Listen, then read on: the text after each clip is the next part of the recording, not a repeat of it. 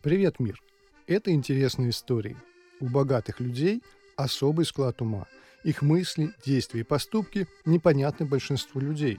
Если вскрыть их черепушку, то что мы там найдем? Недавно вышла книга австрийского журналиста Элизабет Шимпфёссль, в котором автор исследовала мышление богатых людей России. И вот каким выводом пришла австрийская журналистка. Богатые тоже плачут. Правда, слезы у них немного другие. Вот что рассказал в интервью один из собеседников Шимпфёссль. «Раньше, если мне надоела жена, я мог отправить ее в круиз на яхте или на шопинг в Милане. А сейчас она постоянно сидит дома, эта сука». Когда Элизабет Шимпфёссль рассказала эту историю в одном из выступлений на западную публику, никто не обратил внимания на эту фразу. Зато зал, в котором собрались российские нефтяники, грохнул от хохота. Все все поняли. У всех такие же проблемы. Терпилы в Бентли. В России на коленях можно стоять, даже передвигаясь в Бентли. Владельцы многомиллионных бизнесов как в рот воды набрали и терпят. Учатся быть терпилами. Для справки, терпила – это человек, над которым можно поиздеваться, которого можно ограбить. Слабый человек, не способный постоять за себя. Когда появляется кто-то более сильный, чем они, богатые люди действуют как все, прячутся. Большинство богатых людей исчезли из информационного поля, затаились и пережидают неприятные события. А там, глядишь, и откроют доступ к замороженным активам. Надо просто правильно себя вести. Новая скромность. Когда-то были новые русские, а теперь есть новые скромные русские. Прежнее демонстративное выпячивание богатства сменяется на скромное поведение. Что это означает? Элизабет Шимпфёссль пишет, что некоторые олигархи и их жены, с которыми она встречалась, были одеты очень скромно. Встретишь таких на улице, ни за что не поймешь, что перед тобой миллиардер. Скромность – это стремление к человеческой порядочности, говорит жена одного олигарха. В то же время далеко не все богатые люди придерживаются новой скромности – демонстрация шика и крутизны по-прежнему является одним из главных образцов поведения богатых людей России. В конце концов, для чего еще нужны деньги, если их не тратить? Вот пример новой скромности из книги.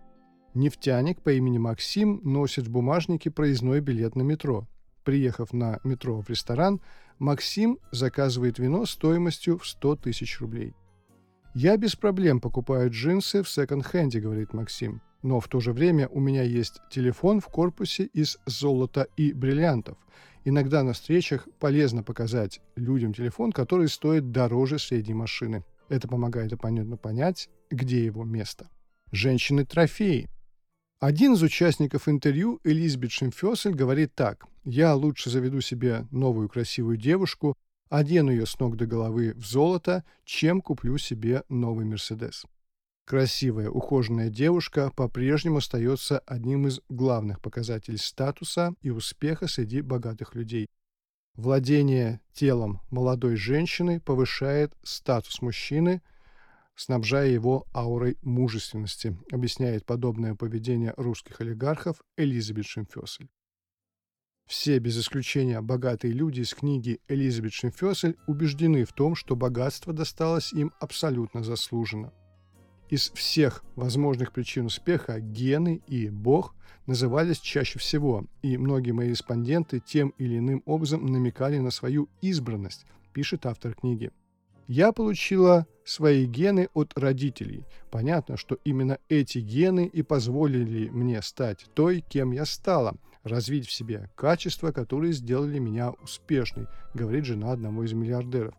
Ее муж с этим согласен. «Я стал богатым благодаря Богу и генам».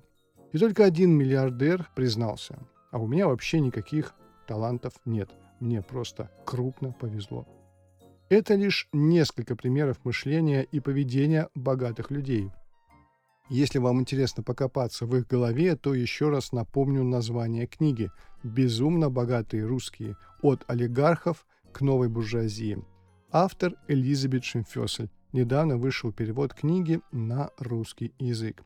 Ну и прежде чем попрощаться, я напомню, что одним из лучших брендов в мире Android является Realme.